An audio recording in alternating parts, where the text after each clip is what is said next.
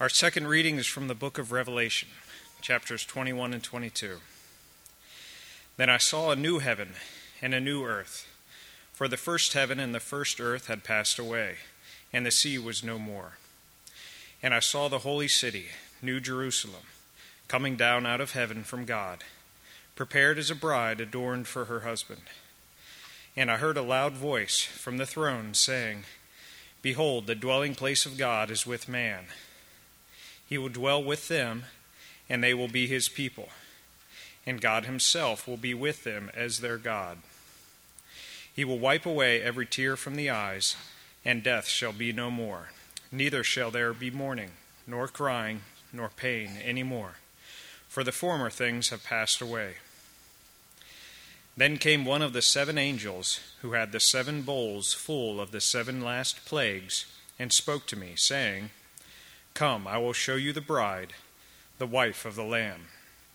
And he carried me away in the Spirit to a great high mountain, and showed me the holy city of Jerusalem, coming down out of heaven from God, having the glory of God, its radiance like a rare, most rare jewel, like a jasper, clear as crystal.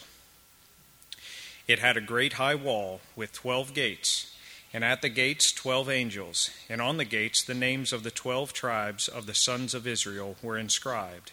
On the east three gates, on the north three gates, and on the south three gates, and on the west three gates. And the wall of the city had twelve foundations, and on them were the twelve names of the twelve apostles of the Lamb. And I saw no temple in the city, for its temple is the Lord God, the Almighty, and the Lamb and the city has no need of sun or moon to shine on it, for the glory of God gives its light, and its lamp is the Lamb. By its light will the nations walk, and the kings of the earth will bring their glory unto it. And its gates will never be shut by day, and there will be no light there.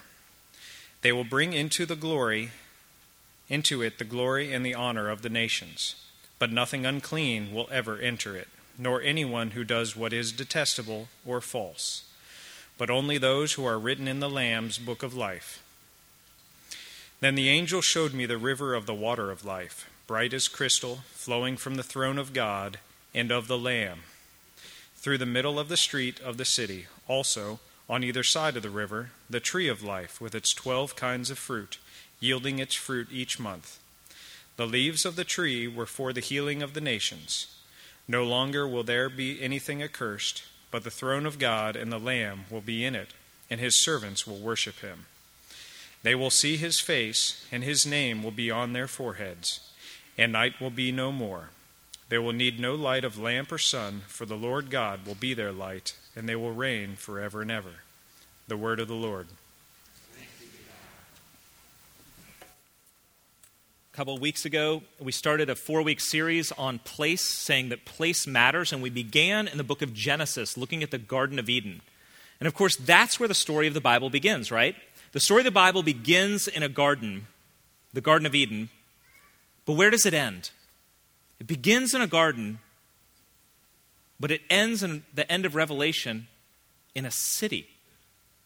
It begins in a garden, but ends in a city. Here's what we have in one of the verses that Will just read to us.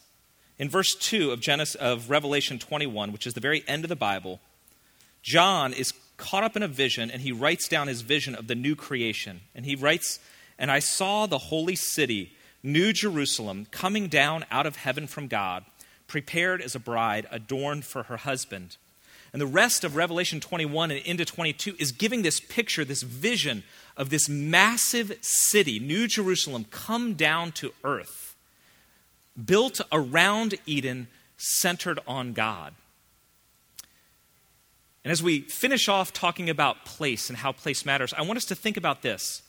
What does the vision of heaven as a city tell us about how we should live in the places God has us today? So, Four answers to that one for this morning. First is if heaven is a city that's actually going to come to earth in the end, place, places that we live must matter. So, going back a few weeks when we were talking about the Garden of Eden and its original intention, God puts Adam and Eve in the garden and he gives them this mandate. He says, I want you to multiply and spread and subdue and fill the earth. The intention was not that they would just stay in the garden, but rather that they, as they filled the earth with population, would begin to spread the garden. Garden is an ordered wilderness. It's when you take the thorns and push them back, and you put down paths, and you put up fruit and vegetables, and give order to it so it is fruitful and you can live there. And the intention was for them to build the garden till it covered the whole earth. And if you think about it, that's sort of a vision of what God has intended for us from the beginning is to take wilderness and turn it into garden and from garden to build it up into places that we can live and thrive and this is different. This is a different vision if you get to the end and see a city than some of the vision that many of us have of eternity. See, the idea with God's creation is that He is coming to renew and restore it. It's, it's not in the end that we would escape this creation so God can come and eliminate it. And that gives a very different picture of eternity than some of us have had in our heads. Eugene Peterson, who is a pastor, has a great insight into the way some of us think and the, and the picture that we should have when he writes in this devotional on Revelation. He says, Many people want to go to heaven the way they want to go to Florida. They think the weather will be an improvement and the people decent. But the biblical heaven is not a nice environment far removed from the stress of hard city life. It is rather the invasion of our cities by the city, the city of God. He goes on to say, We enter heaven not by escaping what we don't like, but by sanctification of the place in which God has placed us. In other words, this is not a long eternal weekend away from the responsibilities of employment and citizenship, but an intensification and healing of them. Putting it in another way, there is a reason why we and all humans throughout history have paved roads and built buildings and put communities together. There's a reason why we and all humans find ways to work and learn and play together. There's a reason why civilization has always been taking wilderness and making it into farmlands and gardens and places we can live, into towns and into villages and into cities. Why? Because it's what God has been doing from the beginning. It's where it's all going in the end, and it's actually what we're made to do. When we build and create and bring order in the places we have been called, we're participating in God's act of creation, and we're actually looking forward to and anticipating the end. Craig Bartholomew, a theologian and New Testament scholar, put it this way The trajectory in Scripture from Garden of Eden to a city reflects the role of the city as a symbol of God's intent and humankind's desire to develop the creation and to build places of culture and community. If I were to kind of jump out of this sort of theological talk, I would say this The end is not escape, it's new bodies. It's a renewed creation, meaning this physical life, the one that we live, and the world that we walk around in, the buildings we inhabit, these things matter. Because in the end, when God comes to restore all things eternally, matter will be here. So matter matters. Which means we need to take the places that we live seriously because there will be place in heaven.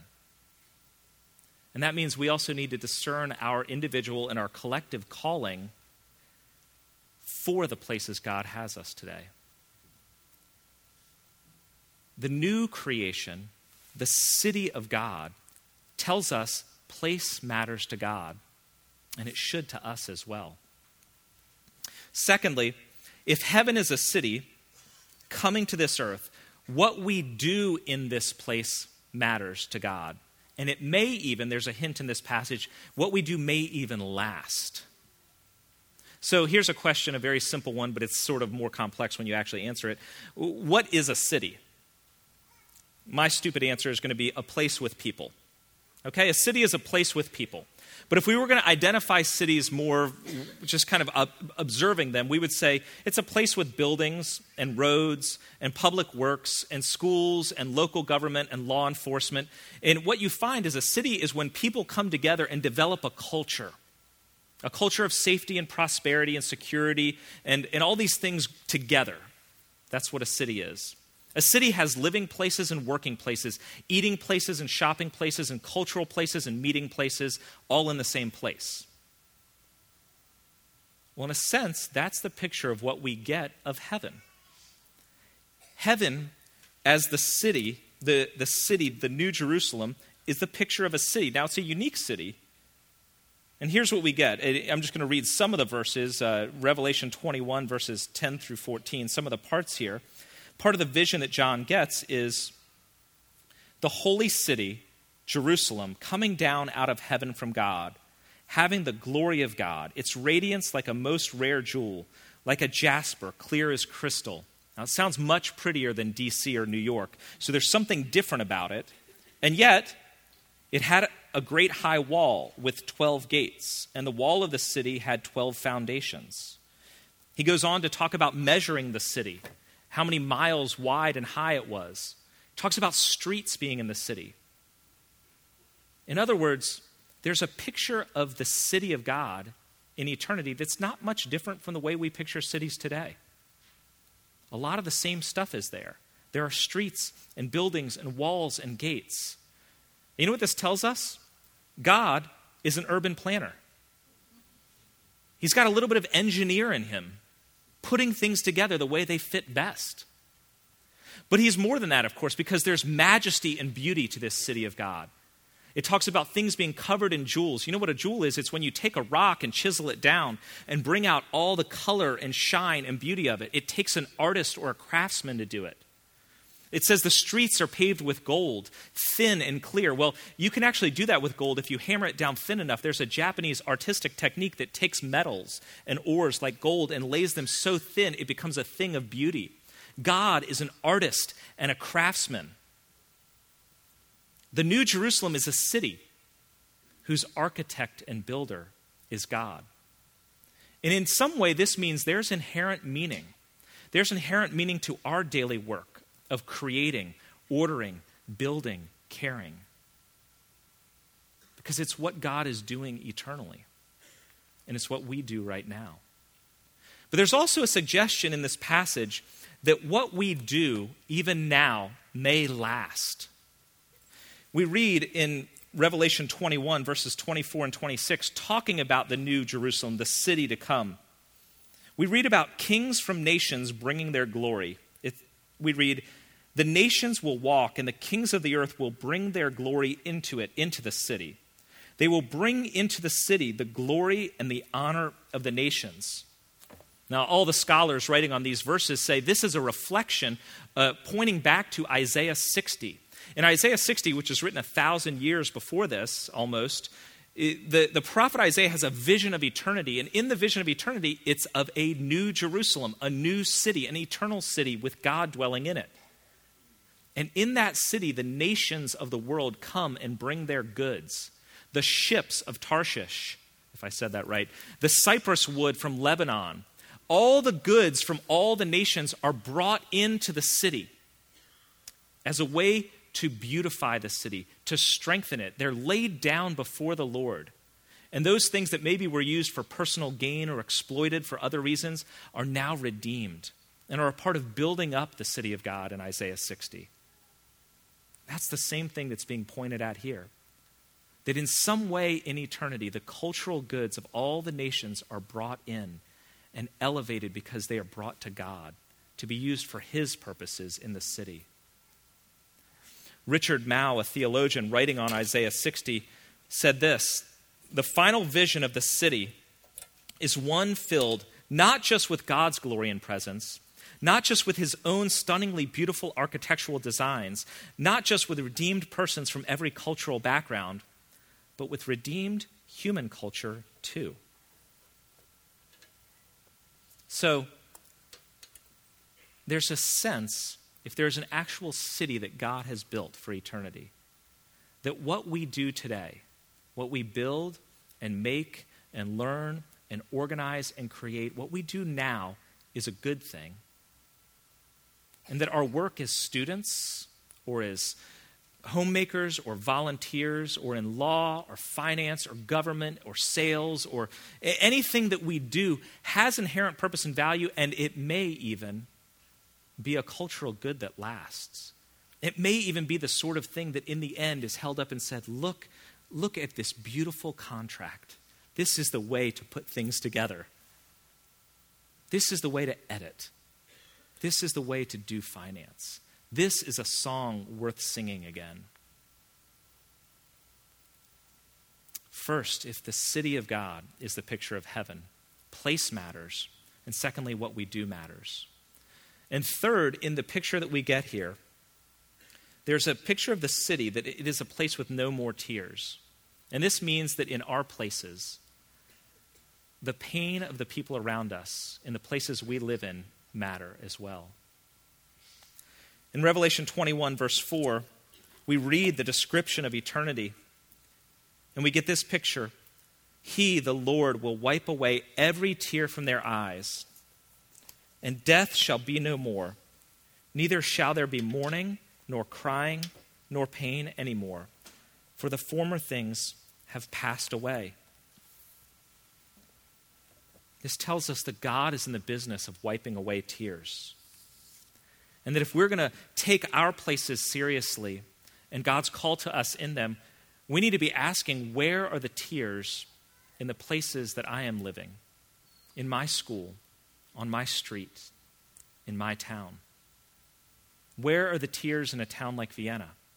I'm always asking that question. And you know, if I were to even just reflect briefly as I was thinking about that this week, I, I, see three areas that are not as obvious when we walk around in a room like this where there are tears. Even in a place like Vienna, there is hunger, there is homelessness, and there is hopelessness. You know, food insecurity is a very real thing, even in a community like this. If you go to the local uh, food bank that CHO runs, you'll find that they are being flooded with people coming to, to fill their shelves because they don't have enough on their own. And as social workers in a lot of the schools in our area have noticed, there are dozens upon dozens of kids who do not have food on the weekends. And so they started programs sending kids homes with bags of food. Our church has been trying to commit to both CHO's food bank and to the, a couple of local elementary schools to make sure that kids don't spend a weekend hungry. But goodness, that's a place where there's tears. If there are kids around here that don't have food, Homelessness is another one. You might not see it as often as you think walking around Vienna. You can go into DC, see it on every street great. There are people that are homeless. There's an article in the Post this week talking about how DC is having to lease an entire motel this winter to cover for families that they know will be flooding into the shelters this winter.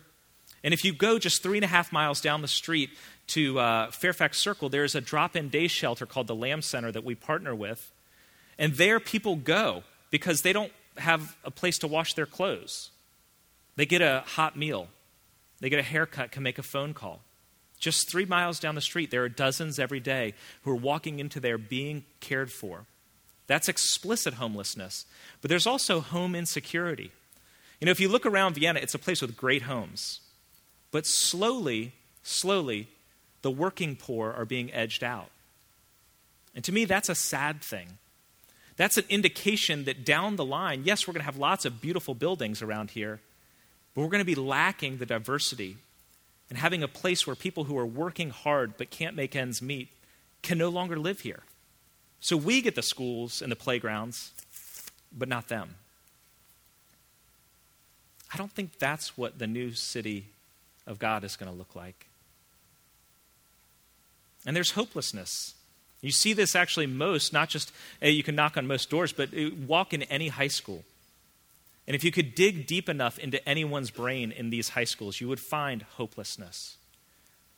You know, we've been identifying as a church some of the need in the Latino male community here in the high schools in this area, finding that there's an increased level of dropouts as male Latinos get to age 16, 17. They just drop out at a higher and higher rate. One officer who works with the schools identified that there's a great pull towards gangs, trying to find some sense of hope and identity and connection. They don't know another way. There's not a way forward for some of these guys. And of course, there was an article this week again pointing to the high suicide rate in Fairfax County. Just this fall, three girls have committed suicide in local schools. The article in the Post identified a young lady at South Lakes, at Fairfax High School, I'm sorry, who, who was a straight A student, ran cross country, had a group of friends, and on September 28th, she hung herself. And it's not atypical. Woodson High School has had six suicides in three or four years. Langley, two last year, within 48 hours. Why is that? Why is there such stress and hopelessness among 16 year olds? And we have to ask a question like, where is God in all of this? And I will say this we, we are the body of Christ. That's what Jesus tells us. It's what Paul tells us. We are the body of Christ. You and I are Christ in this world today. You and I are the hands and the feet and the voice of God. Where is God in this world? The question is, where are we? Where are we entering these people's lives? The kids who are hungry, the people who don't have a place to live, the hopeless teenagers. You know, you can get involved in CHO. You can, you can go serve at the Lamb Center. We're doing things even like the Christmas store with CHO on December 13th, or um, Christmas gifts to local elementary school kids who are on this needs list. These are ways to bless and care and be the hands of God to kids nearby. You can, you can join up as a volunteer with Young Life. Talk to Kylie Galen, who's sitting over here. Talk to Rod Nunez to work in our schools through our church. You could be a coach, you could be a mentor. People need the hands and feet and voice of God. Teenagers need them, the homeless need them, the new immigrant community needs them, and your neighbor needs you. And so that's really the question is where this day, even if we just don't think on these big macro issues, where this day, just today, each day wake up and say, Where are the tears? Next door, in my office, in my hallway. And how can I wipe those tears away?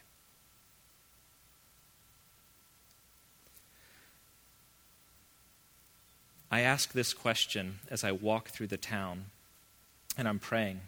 I think, what does the city of God look like? And that's why we're looking at Revelation 21 and 22. What does the picture of heaven look like? And how is it different from the places we live? How is that picture of heaven different from, say, Vienna? As I walk around, I'm always praying, Lord, what more could this town be? And when I say what more could this town be, I don't mean moving from number three on the Money Magazine list of best places to live to number one. What I mean is, what would make this town look more like the eternal city of God? What if 20 years from now, a place like Vienna was known nationally as a town which wipes away tears? And maybe there was something in that that was unique to us. We were a place of recovery for the addicted, or a place of housing for the poor, or a place of care for the aging, or a place of restoration for ex inmates, or a place of family for the, for the unmarried and the childless and the widow. One day, He will wipe away every tear from their eyes. And the reality is this until Christ returns, until the New Jerusalem comes, there will be brokenness and pain. And so, what do we do? We carry on the work of wiping away tears in the places God has us. And what you find is through us, heaven breaks in. The hand of God reaches into the lives of people around us. People matter to God, and the pain of people matters to God in the city of God, and it should in our places too. Fourthly, the New Jerusalem is filled with the presence of God, and our places need God as well. You know, what you find as you look through the Bible, there's a contrast that is sometimes made between the city of man and the city of God. It's a biblical metaphor at times for the two realms or two ways of living living in the way of man and living in the way of God. And in the book of Revelation, we get this contrast as well. And what we find is you get the ends of both the city of man and the city of God. In Revelation 17, 18, and 19, the, the John gives this picture of Babylon representing Rome or the true cities of man and how they end up in destruction. And on the other side is the city of God, populated by the martyrs, those who sacrificed all for the, for the Lord God, and they end up in eternal life. And the city of man and city of God are contrasted. And if we were to take the metaphor down a little bit lower, the city of man is this idea throughout the Bible of living apart from God. And it's typified by the story of Babel in Genesis 11.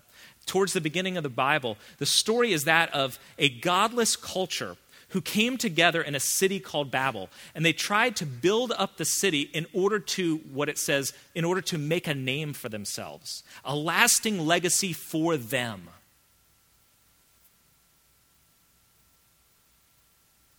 In many ways, that's why people come to cities still today to make a name for themselves or to find themselves, but it's really the same thing. I mean, why do people come to a city like D.C.? To make a name for themselves, for personal gain. In other words, even if it's not a city we're living in, we can be living out the city of man just by how we live. What's at the center of the city of man? Me. It's when I live with me at the center. In contrast, what's at the center of the city of God? God.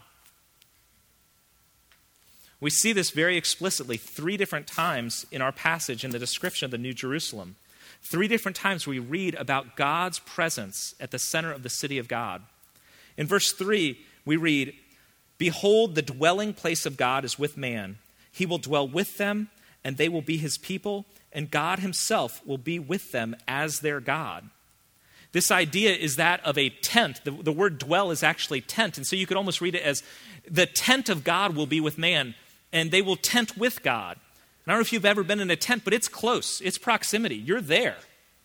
Now, it's a big tent, but the idea is you're dwelling in the presence of God. That's what the city of God has, is you dwelling with God, God dwelling with you. On top of that, we read in verse 22 I saw no temple in the city, for its temple is the Lord God Almighty, the Almighty and the Lamb. Every city in the ancient world had a temple, a place to focus their religious adoration and worship. But in the city of God to come, there is no sacred and secular divide because God is everywhere and we are worshiping Him constantly.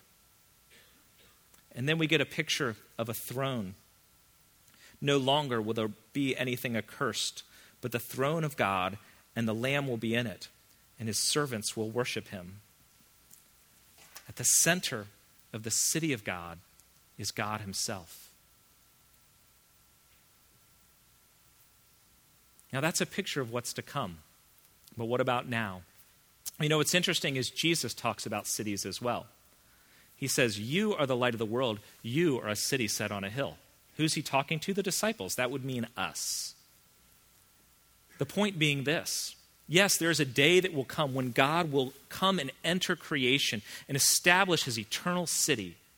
But until that day, you and I, individually and collectively, are the city of God in this world. And in a sense, we are called, when we live with God at the center of our lives, we are building an alternate city reflecting and pointing to the, the city that is to come. What does that look like? Well, it looks like not living for me or serving my idols or the idols of my community. So, if we were talking about a place like Vienna, some of the idols of Vienna are career and kids. That's fine if you have career and kids. But if you're living in the city of God, you're not making them the center of your life. And because God is at the center, we're not striving and anxious, fearful of failure, needing success. And in fact, we're finally able to give and love and work for common good because we're living for God and not for ourselves, not for some, some other center. Ultimately, though, we, in every place we live, needs to settle the throne issue. And so, whether we're talking about our city or our church or our homes or my heart, I need to ask what's at the center and who is on the throne. You know, there's a natural bent for all of us is to be on the throne of our lives. It's the root of our sin. And it's the natural bent of every city, every nation, every culture. It's to fight for the throne. And it's the root of all the brokenness and pain we see in this world. The Bible makes it clear here that if we want to partake of that eternal kingdom, we need to settle the throne issue. Settling the throne issue with God is actually very different than it is in the world. You know, if you want to have uh, a FaceTime with somebody who sits on a throne in a country today, you need to have done something. You need to be somebody. You don't just walk up to the president of a country and say, hey, here I am, let's have lunch. You need to have done something, be somebody, have a connection. And when we think about approaching a throne of God, we probably think about things like Am I good enough? Am I religious enough? Am I faithful enough? We didn't read it here, but you know, the, the distinction is this the way to enter the city of God, the way to approach the throne of God, is not to be somebody, nor to be really, really good. It's actually to be thirsty. It's to be thirsty. The Lord says, To the thirsty I will give the water of life, the water that flows from the throne. Do you recognize your need of healing? Do you understand you want forgiveness? Do you want to give up being on the throne of your life? The throne of Christ, the throne of grace, is a throne of healing and forgiveness. And it's also a throne of worship where we lay down our crowns and our accomplishments and our goods and let Him be Lord and the center of our lives. You know, we are not going to bring heaven. But how we live individually and collectively points to and anticipates the city of God that there is another place, another God for whom we are meant to live in the places God has us today. Let's pray.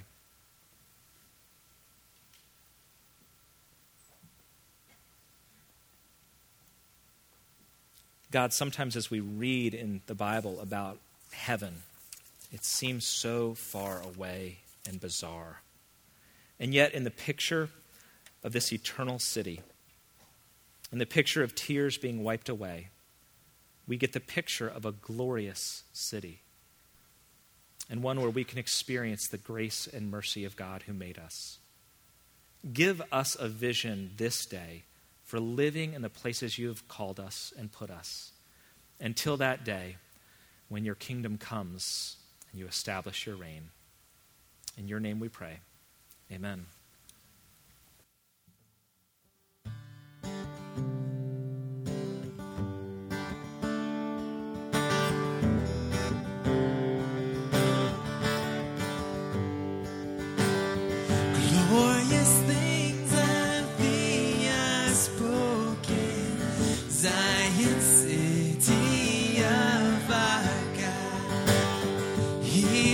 why can't